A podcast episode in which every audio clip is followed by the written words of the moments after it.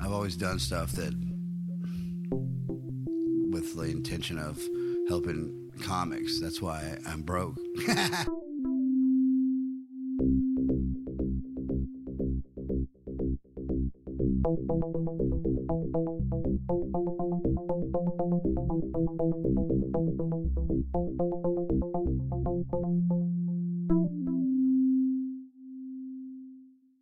Hot breath.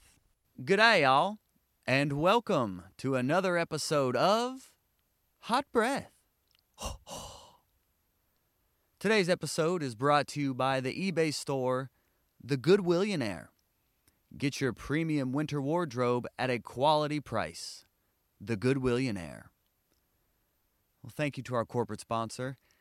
And me, I'm Joel Byers, and my guest today is Atlanta comedy ambassador Gilbert Lawand. This interview traces his steps from Baghdad to the boardroom to the Big Apple. Gilbert has architected Atlanta's comedy scene by not only discovering the space that now holds the world famous Laughing Skull, but by also producing one of the nation's most influential alternative comedy festivals. You can also hear Gilbert discuss the state of the current comedy club and how he feels that will evolve in the near future.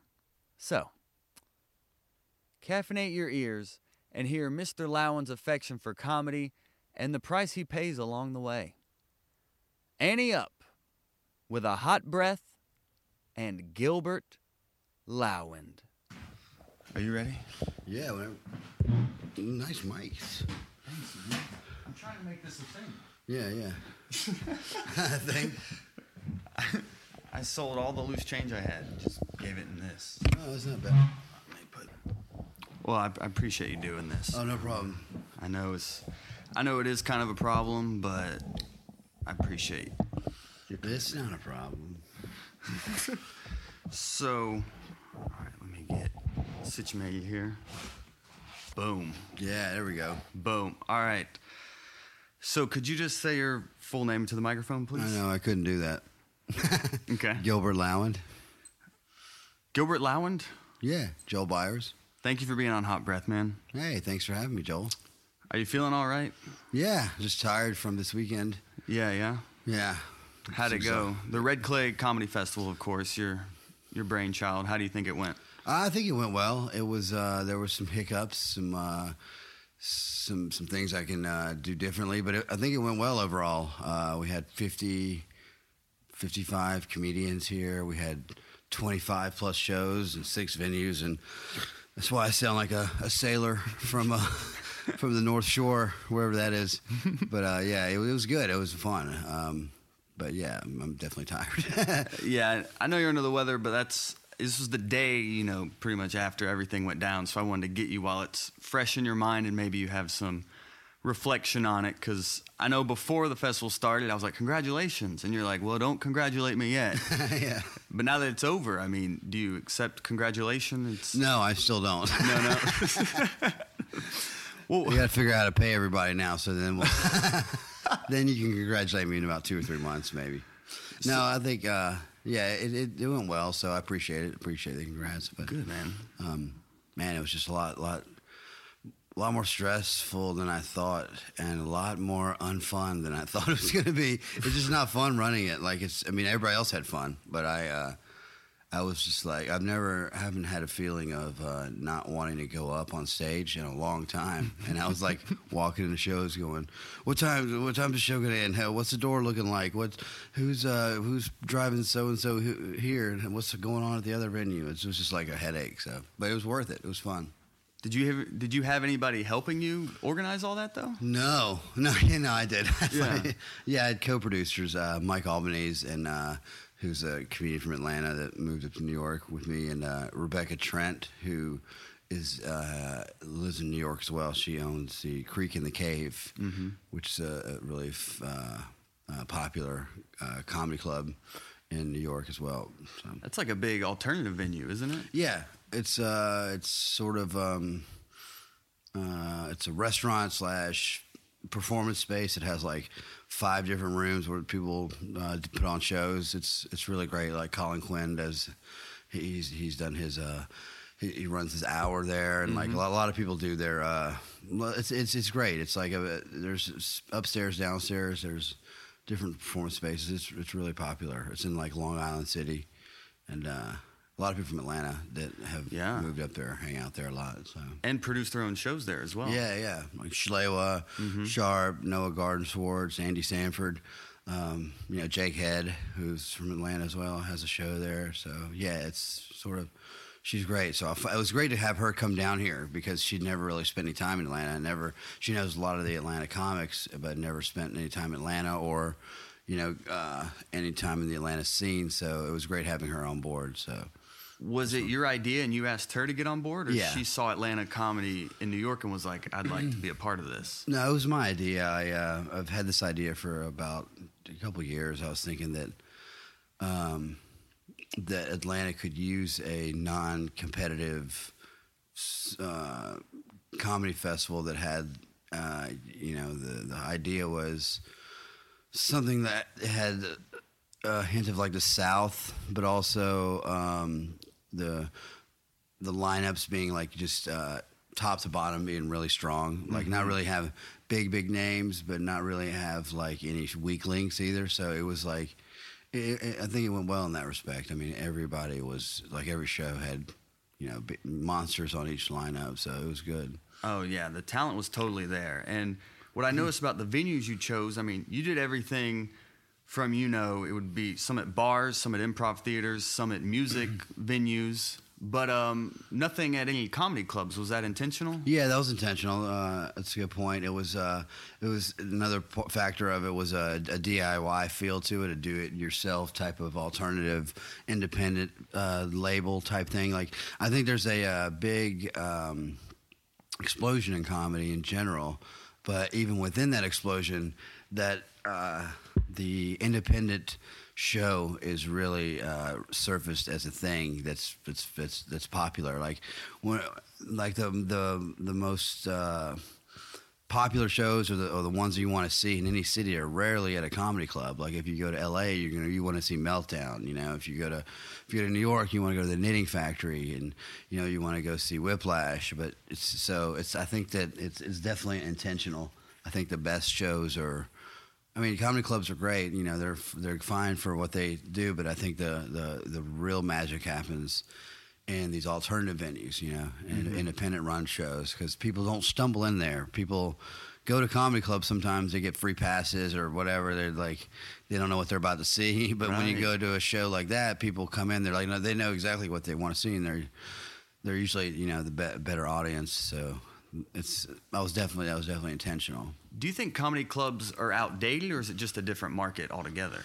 Uh, that's a good question. Um, I don't know if they're outdated. I think they need to change their their model a little bit, maybe. But they're they're they're always going to be there. They're always going to serve a purpose. But I think they could probably use. Um, they could probably take a, a, a couple lessons from some of these independent shows, in that if they put on like some of the these up and coming comics that are really f- fantastic that people don't know about if they if they if they would be, book it like that where they would have uh, and if they did that for a while I think that they would cultivate a, a an, an audience that's like the, these independent shows that are very loyal that come out every week um, that you know will spend money that will be you know that will be a, a fan of the not just the uh, the club, but just like the show. Like they'll they'll they'll go, hey, let's just go there. We know it's always fun. I've never heard of this person, but they're always they're always booking like these these fresh acts that are unique. You know, so mm-hmm. I think they could take a definitely take a lesson from what's popular in these independent shows. Well, not only do people hear about independent shows, but also, I mean, other clubs will hear about the independent show. And I know Atlanta Comedy is a it's a big network, but it's tight knit. So, did you hear any like backlash or just feedback from the comedy clubs? Oh, that's a good question. Uh-huh. Do I talk about it or do I not talk about it? That is the question. Yeah, the answer is yeah. I got some feedback. Um, I don't really want to get into it too much, but yeah, the um,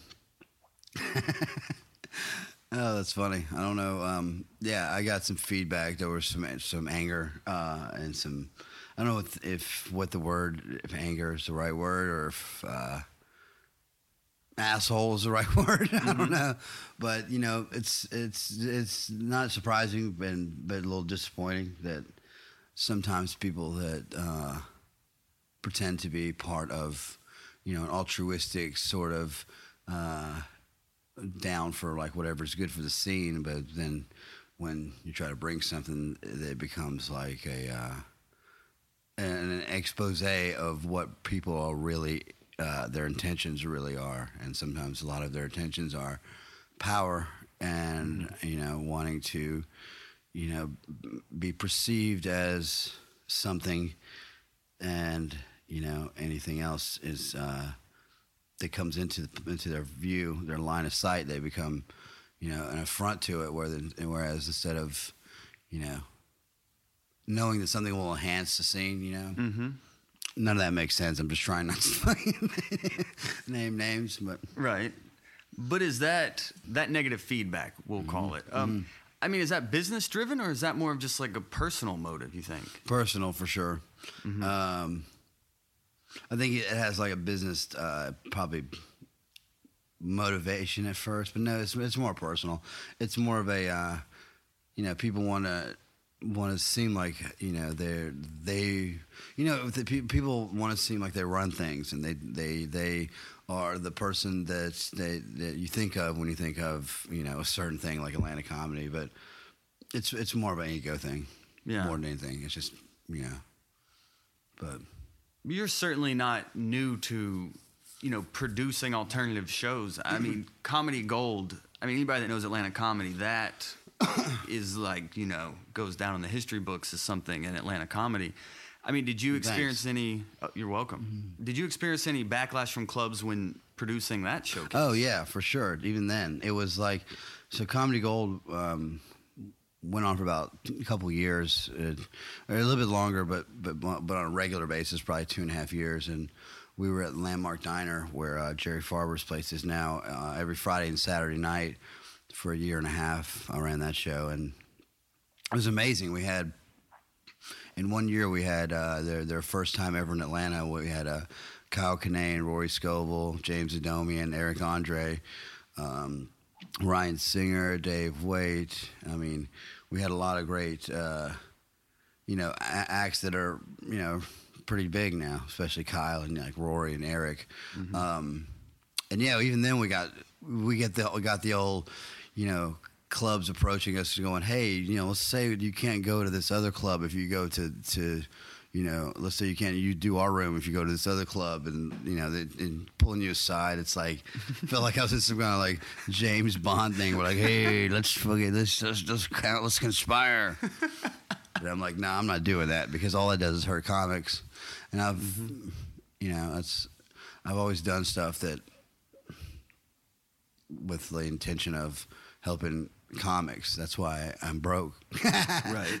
But that's why, like, you know, that's also why people like have, you know, become friends with a lot of people that, you know, that are great comics that knows know I'll put on good shows with, you know, they don't have to worry about my intentions, you know. So And these are comics way back then who also did your Red Clay Festival as well. Yeah, yeah. A lot of them did. Um, yeah, a lot of them did, did, did, did the did comedy gold. Did did uh, Red Clay. Uh, it was like a like a an all star comedy gold group, basically. And I mean, Comedy Gold, I mean, you say a year and a half, but I mean, you guys, it was over like 300 shows, wasn't it? Yeah, Like, I mean, it was like over three years, but I meant the year and a half I meant was like when we did it every Friday and Saturday. So that was it, before that it was a weekly show uh, for on Sunday, and then it was a weekly show. On, we moved to Wednesday, but yeah, over three years. It, well, just in that year and a half, uh, there was like probably about 150 60 shows. But yeah mm-hmm. over the three year period it was definitely 300 about 300 probably. How do you sustain that? well one way was that we had good venues before we moved to landmark diner which was another great venue. But before that we had people that that let us kind of try to grow. You know, so mm-hmm. you have a venue that's not gonna not gonna kick your ass or kick you out if you have a couple shows with five people in them. So we had that, and then um, and I was new to comedy too, and I was just like, let's just keep doing this, and then. You know, we were able to with the venue. And then we kind of grew it, and then uh, Landmark Diner, same thing. We just uh, we had up and down weeks, and uh, but the venue uh, allowed us to do that. So as long as you have a drive and you have a venue and you know management that, that's on board with it, then you can keep doing it. You know, like it was it was difficult though because you had to, especially when you booked these other people, because you you wanted to you had to like guarantee people some money, so you had to in order for them to come down. So it was up and down, obviously not just with people but also money because you had to kind of try to plan. You know, there that's when the whole network of the sort of southeast started happening more because we I would book people to try to make it worth more their while their while to come down here. Um, not just on a Friday, Saturday. We started booking people to help them uh, money wise to go Tuesday Chattanooga, Wednesday Greenville, Thursday Athens, and our Asheville, and that kind of started helping the. Uh, the, the southeast sort of like with all these runs, you know, so it, Mm-hmm. it took the pressure off me to have to get people in there Friday and Saturday for sure, or I would like not have any money. It would help, you know, alleviate that pressure because I would they would have a certain amount of money that week from those runs, so from those other shows. Did you have a hand in those other shows as well, or those all come up organically? No, they came up organically. They were like already there. There was like JJ's in uh, in Chattanooga, and there was like uh, Coffee Underground and uh, and and Greenville. Like uh, Joel Ruiz ran Tuesday in Chattanooga, and then Nick Shaheen, who's now they're both now in Atlanta, uh, and ran those ran that one in Greenville. And I just heard about the shows. They were like a weekly show on a certain day, like that was a Tuesday, Wednesday, and we just started talking. I was like, how about once a month? I uh, I'll bring in somebody from LA or New York, and then you know I'll put you know we'll, we'll put them in your in your in your spot that week, and we'll do a run, and like you know sort of like you guarantee them a certain amount of money, and I'll guarantee them a certain amount of money. We'll be able to get some great people, and that's how it kind of happened, basically. How are you able to guarantee these people in LA? What is your connection to them? What do you mean, like? Huh? Well, like, um, I mean, I guess, I mean, how do you meet all these people from LA, New York, and in Atlanta? Well, Jared helped a lot with that. Jared Harris, who I did Comedy Gold with, he was already a few years in. Uh, and then I just started like I went out to LA a couple times, and then uh, met some people. That's how I met Eric, and that's how I. Uh, Want some water? no, I'm okay. Okay. I'm just dying over here, but that's okay. um, so that's how I met. Like, and then you know, with the internet too, it's like you can find out about who's like you know who people are talking about. You know, and and that's the funny thing about comedy is like if you really like somebody, if you're a fan of somebody, and it's not, this, I don't think this is very true in like other occupations or other entertainment offerings, is you can do a show with them, pure and simple. Like if you like somebody, you can do a show with them. Just put something together and tell them, you know, have the ability to pay them, but you can flat out do a show with somebody you're a huge fan of. Hmm. like it's, you can just, you know, just be proactive about it and you can do it. Like, you know, I remember seeing, you know, Rory and I was like, oh man, this guy's great. And like, I'd love to put some shows together. And I was like, oh shit, I can. I mean, just like put a couple shows together and make it worth it for him to, to do it financially and with a great crowd and like just put some work into it and you can do it. So like, that's, that's how you can do it. Like, it, and you see all these lists of up and coming comics in New York, LA. Mhm. It's easy to find that kind of stuff, you know? Yeah. And then check them out on whatever their clips and then read about them. You're like, uh, and it's it's just kind of easy. It's like, it's it's there are plenty of people you, you haven't heard of, but like there's also if you look enough, you can find out like who's you know who's doing what, you know, and then reach out and book them. But you got to see these people before they were really doing this or that. And Yeah. now you're seeing them.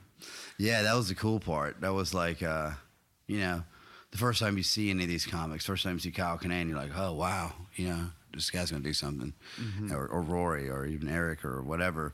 You would see him, and uh, it was fun. It was like. Uh, you see, you're like, I know that these, no doubt they're gonna fucking do something, and uh, they did. So it's it's fun. It's fun seeing somebody's face too, who's like at the crowd, who has never seen somebody like that. Especially a lot of people think that they're not on TV, which they were on TV probably, well, not all of them, but they're not famous. They're not, you know, they can't be that funny. But the truth is, the funniest people are not the famous people. Right. You know, you know that. Yeah.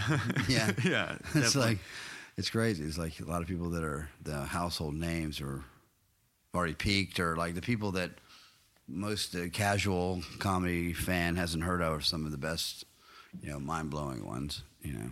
I mean, you've been in the business for a minute. I mean, is it not all about being funny? At some point, you've got to figure out the business side as well. Yeah, I think so. Um, I mean, yeah, definitely so. It's. I think you have to like uh, be able to figure out what your your thing is, and you know, also be able to.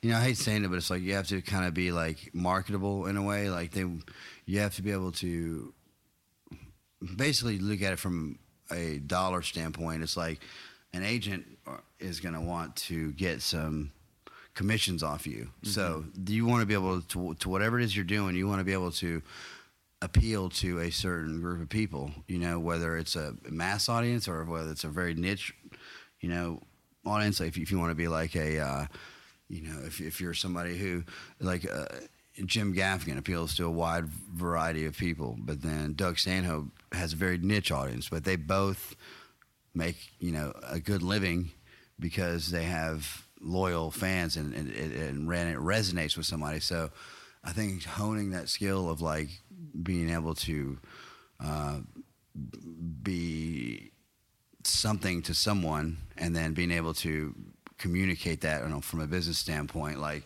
being able to just kind of know what you are, you know what I mean, and then being able to, you know, to present that brand or that, you know, that that voice that you're that you're conveying uh, on stage in a way where somebody can say, "Oh, I can, I can, I can market you. I can promote your shows. I can book you, and like, and I know who to go after to bring to shows, and you know." So it's kind of like almost like the business standpoint is is uh, knowing what you are and like knowing what your what who your target audience is going to be, kind of thing. How would you market these comedians that didn't necessarily have a draw in comedy gold? Yeah, that was tough. that was. uh I get you know back then I had friends. But to do it for three years, you know, Yeah. I mean, shows come and go, you know, by the tides, you know. So how can you? What's Uh, the brand on that? Um, I think it was it was just you know doing it like for so like if you can get past a year or or more and and you have some really exciting shows and you have enough people come and you can just sustain that first you know year year and a half or whatever and bring in quality people have quality shows and you know i mean talking everything like you know from the music for beforehand before the show to you know to the you know the the starting on you know somewhat on time to having a the show run time you know being a uh, not too long and then having great middle acts having great headline just putting on a really good show and then doing that consistently. You're gonna have like you know a few people one week and every now and then you'll have a lot of people but after a while you'll have you know a base that will come you know on a regular basis that will make the show somewhat you know consistent. So it's just like being it's just perseverance i think just keeping at it mm-hmm. even you know when the show might suck for a couple weeks or a few weeks like because it's you know it's very up and down especially it's seasonal too like summer's kind of t- difficult. But just keeping at it and then enough people will have come in and seen it's a good product and then a certain percentage of those come back you know? So just having a bigger base by by being out there every week i think Yeah. Well, the product of Atlanta comedy, at least within the city limits, is mm-hmm. very well respected. And I mean, I, I personally feel like Atlanta comedies, you know, like the next, we're producing the next, you know, celebrities. We're producing the next big time talent in comedy. i agree But are you've you've been around the country, and when you go to these cities like LA, New York, you get involved in the scene as well.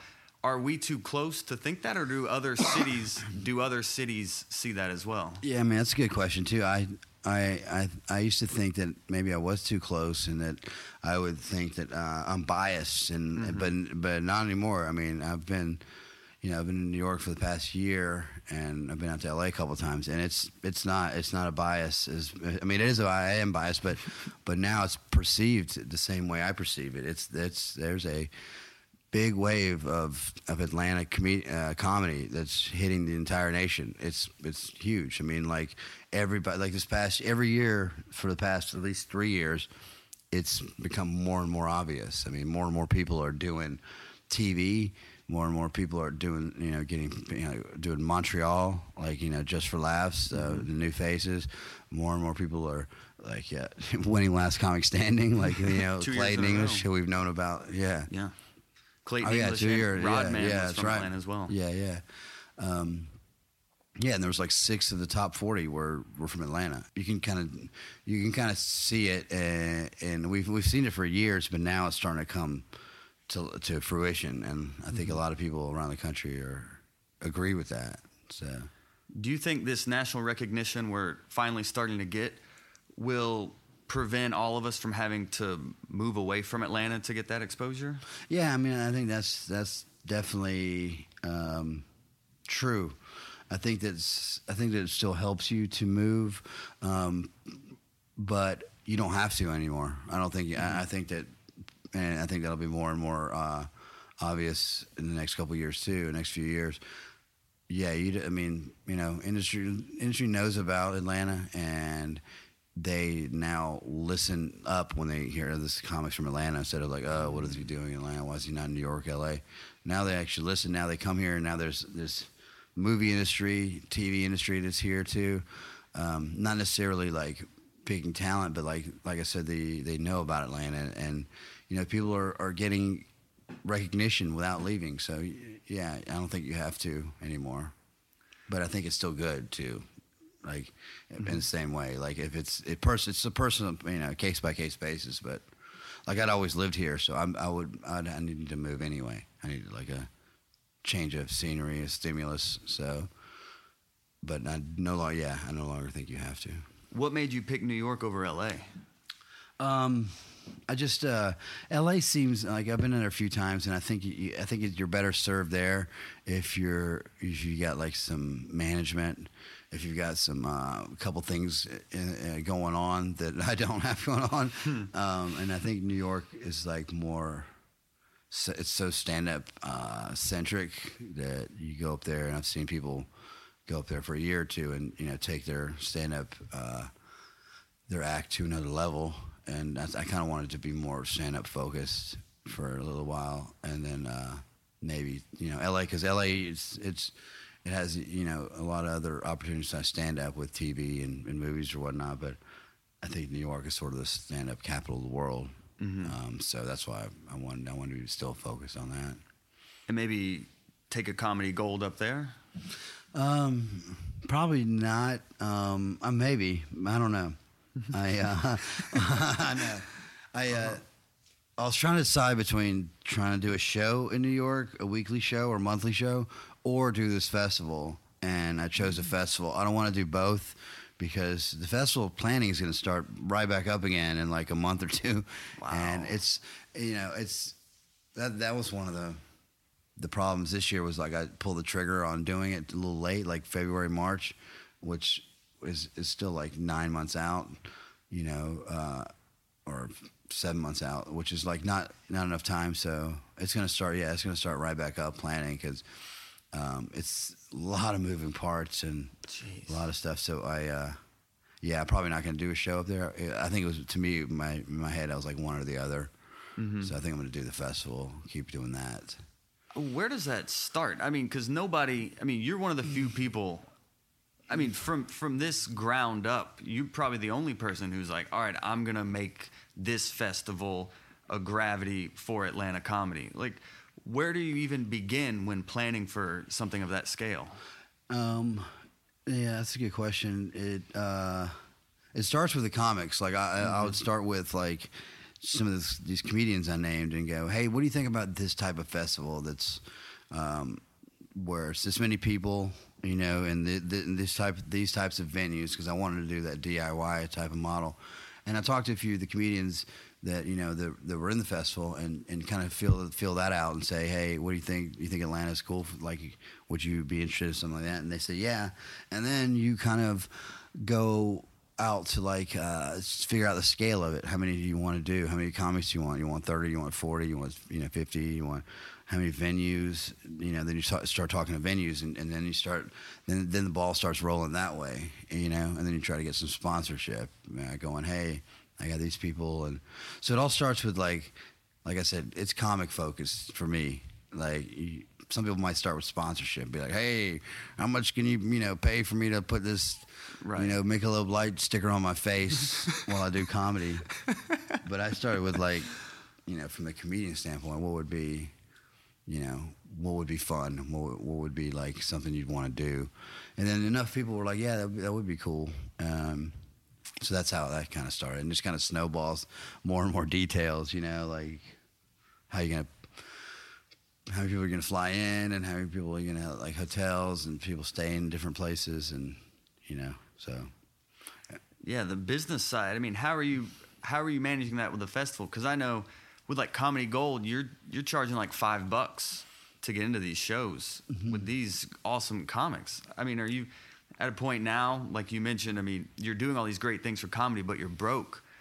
so you're are you now like please contribute i'm just kidding i mean but seriously though you're doing a, a great service not only to atlanta comedy specifically but this is going to blossom into comedy in general so like are you like all right i need to get more business centric or you just keep focusing on what you always have and then just having faith that it's gonna?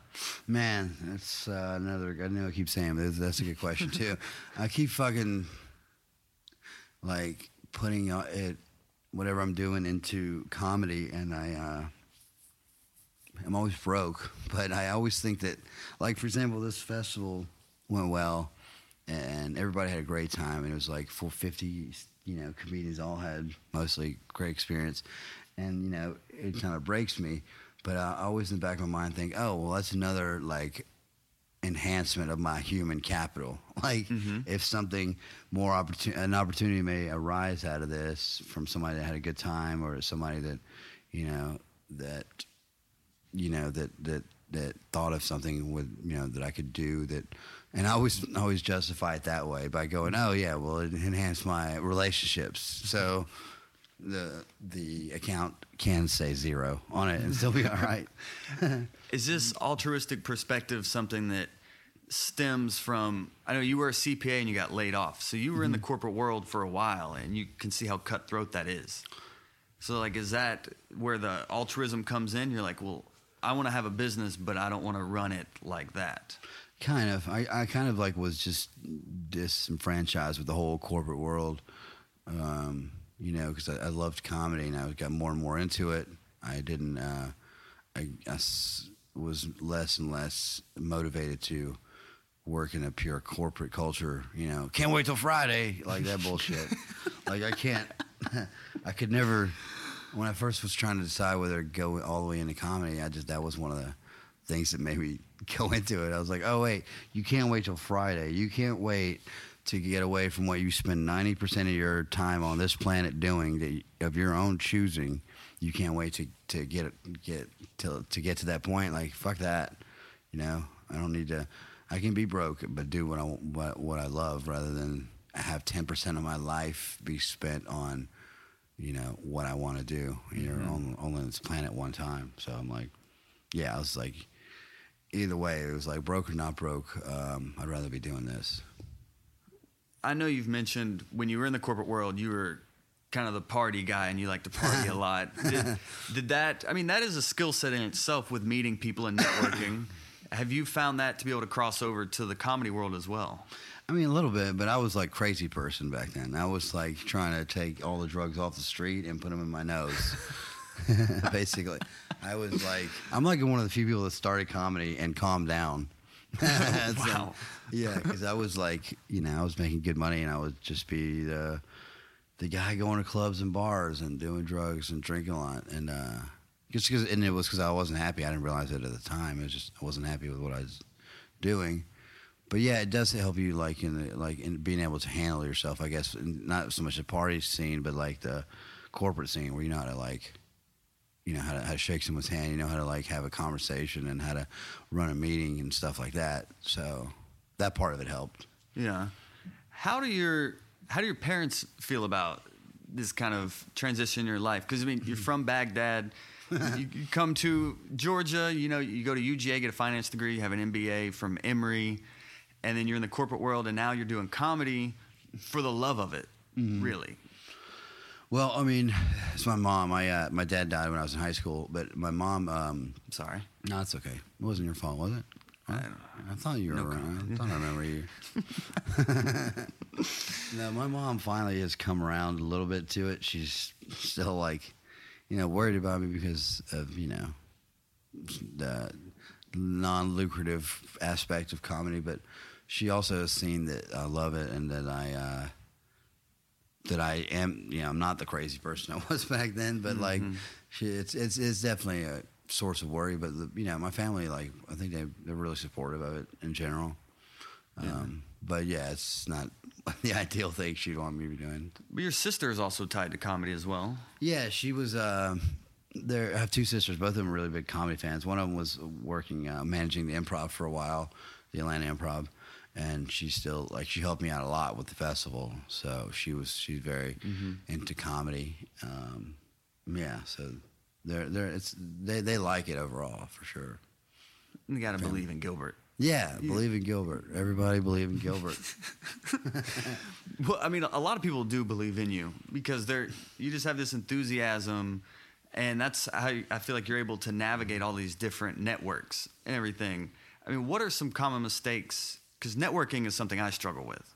Like, you know, I, I can get on stage and do my act and everything, but off stage, you know, I'm not good at being as nimble with people. Like, what do you think are some common mistakes that comedians make when it comes to that? Um, I think that I don't know. I mean, I think a lot of times comics will forget that they that other comics know they want to do shows. You know, like they'll go. Like I learned that in New York too. Is like it's cool. It's better to like have people. You know, ask you to do a show, and in certain certain respects, you, you have to ask. You have to send your avails and like you know availability but in some in some respects, sometimes comics are like to push you with like with with shows. You know, like uh, I found that in New York, some people would you know they would like, hey, can, you know, can I do this? Can I do that? And like, and I, I would be the same. I would want the same shows, but the person they're asking would be annoyed because they know they want to do the sh- their show. It's like if it's a big show or whatever. Um, I think just kind of like, um, I don't know. I think I think the less like you are trying to get out of somebody, the more you will get out of them. Like it's a weird thing. Like where if you, it's it's a uh, counterintuitive or paradoxal. Par- I don't know if that's the word, paradoxical, but like for example, if you're talking to somebody who books a show. You, then you're a comedian. They know that you want to do their show. You don't have to get in their ear and be like, "Hey, can I do your show? What about now? What about now? What about now?" You could just be cool and get to know them really as a person, and then like when you talk to them, just be you know like, hey, what's going on, and just talk like make it. When when you're talking to somebody in a conversation, if it's a conversation, then just make it a conversation. Don't wait to ask about something. Like if if you're but if you're gonna talk to them about a spot or getting booked, talk to them about that. But if you're talking to them as a person, just talk to them. I think like sort of getting to know people is is, is as simple as that sounds. That's I think that's the best way to like network. Or you know, it's like making somebody your friend is an easy way to have them help you out. know? So- Yeah, yeah. Did you have to start over when moving to New York, or did you have something established? Um, kind of both. Like it definitely was. Uh, there's a great Atlanta-based comics there, and I know a bunch of people up there in general from booking shows, but still had to start over. I mean, like I said, uh, you know, I didn't want to. I, I have a pretty big network up there just from booking. You know, the, I used to book the Atlanta Improv and these other shows, Comedy Gold and, and whatnot. But I didn't want to hit them up and be like, "Hey, I'm here. Let's get me on some shows." I Right. I wanted it to to occur naturally, to occur organically, where you the first six months suck, where you're going to all these open mics, you're meeting a bunch of people, and doing you know three minute spots, and then people start like, yeah, it gets like real old because Atlanta's stage time is so great, Mm-hmm. spoils you that um you you you go through this phase of like you're just meeting people, and then and then you slowly start getting on you know better shows, and they ask you to be on shows. So it's it's a much uh, it's it's definitely like starting over, but you start getting back into like this. You get into another scene, and you're meeting everybody, and uh, it's it's uh it, it becomes more um, fulfilling, I guess. That you know to not have to to be asked to be on stuff and doing well, and then gassed again, then trying to bully your way on stuff or Right. be pushy. You mentioned the quality stage time in Atlanta. I would love to know from somebody of your experience, how has the scene evolved since you started? Um, it's well, it's evolved since I started in, in a tremendous way. I mean, like when I started, there was Star Bar on Monday, there was Relapse Theater, and then that was kind of it. Uh, And that was like a there was like a homeless Besides- shelter, right? Yeah. Relapse. there was a uh, no, it was an old church that was a improv and stand up theater. But like, didn't people like live in it? Oh yeah, yeah. People were like, yeah, like squatters, yeah. but they were comedians slash homeless people. Um, but it uh, it evolved because those those were the only places besides the comedy clubs that you could do shows. Now it's exploded where there's two or three places a night that Atlanta has uh, quality stage time. It's you know it's gone from like three or four a week to like thirty. You know, it's Mhm. crazy. So it's it's it's definitely like become a very great place to get up a lot if you want to, you know, develop as a comedian. I think Atlanta's the best place to do it. Well, I'll get you out of here in a minute. I know you're feeling under the weather, but I know a lot of Atlanta comedians listen to this. And what can we do to keep the scene on this trajectory? I mean, uh, from a comedian standpoint, like just keep getting better, keep going up, and like keep, um, you know, keep writing, keep performing. Um, also, like from a a show standpoint, I think that when you keep like uh, keep keep making these shows quality, quality, high quality shows that that um, if you have a weekly show or if you want to start one, you know, make sure it's gonna gonna be like something that you put time into and that you make uh, make sure the quality of the show is high and uh, you know and and and like consistent, you know. So I would and I would say be welcoming to you know comics from uh, from other cities. You know, be an ambassador to to Atlanta comedy. Like I always was very very, very proud that of the Atlanta scene. So have that. I think having that in your mind, uh, on the forefront of your mind, is like the uh, the the overarching uh, guide of like how to take how to carry yourself, whether you're on stage or whether you're producing a show. Just be like an ambassador of Atlanta. And be like, hey, I'm proud of this show, or I'm proud of this this this act I'm doing, or you know, and it's all under the guise of like I'm an Atlanta comedian, you know. So I'm I'm held to a higher standard. Just have that in your mind. Fake it till you make it, kind of thing. Mhm. Not really, but just um, try to uh, you know try to do things that are just uh, good for comedy. It's like a lot of times you can it comes down to being that simple. Like, is this good for comedy, or is it just good for me, or is it just good for you know my short term uh, needs for the next couple weeks, or is it good for comedy? And if you start thinking of things in that way, you'll be broke like me. That's that's perfect, man. Uh, before we get out of here, is there anything else you want the world to know? Um, yeah. No.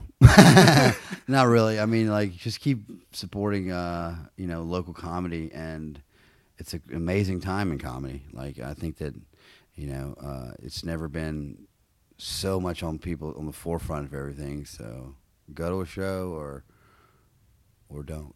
you know, support like a local scene, and if you're a comic that listening to it, you know, help out with a show, or if you don't start your own show, help out with one. Like it's amazing uh, what how a show can be helped, like quality wise, with just a little bit of tweaking or a little bit of improvement here and there. So just be part of the whole scene and make it great. like Gilbert. Yeah, Gilbert G- Grape, great. Yes, Gilbert the Great. We're uh, let them know your social media, and also we're gonna start a Kickstarter for you after this as well. Yeah, all I need is a hundred thousand or so. So if you guys know where Tyler Perry lives, we'll just send him one email for the Kickstarter. Um, yeah, uh, Twitter is Gilbert Lawand, uh, L A W A N D.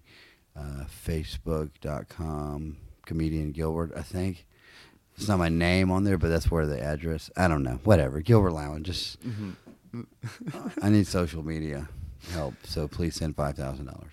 Well, thank you so much for your commitment No, thank you. to Atlanta comedy, and I truly believe it will pay off. I think so. Or I'll be dead anyway at some point, right? So it'll pay off or not. That'll be one of the funniest funerals ever, though. Yeah, You have a lot of good headliners coming. Oh, that's true. that. I should probably start planning the uh, the, the attendee list. Probably. Yeah. You know a good DJ. Yeah, we'll get there. it's all good. Next year, I look forward to being on the Red Clay Festival. Yeah, yeah. I look forward to for you doing that too. Thank you very much, Gilbert Lawand. Thanks, Joel. Appreciate it. Ah, Gilbert the Great, thank you. And thank you, listeners. Feel free to kick off that Gilbert Lawand Kickstarter. And while you're online, check out our Hot Breath iTunes and leave a review. Anyone between now and the airing of next week's episode that screenshots their new review and tags me online will be in the running to win a new Hot Breath t shirt. Mmm. Well, that is all the pandering for this week. I appreciate all your continued support and future reviews. But until next time, you've been caffeinating your ears with hot breath. hot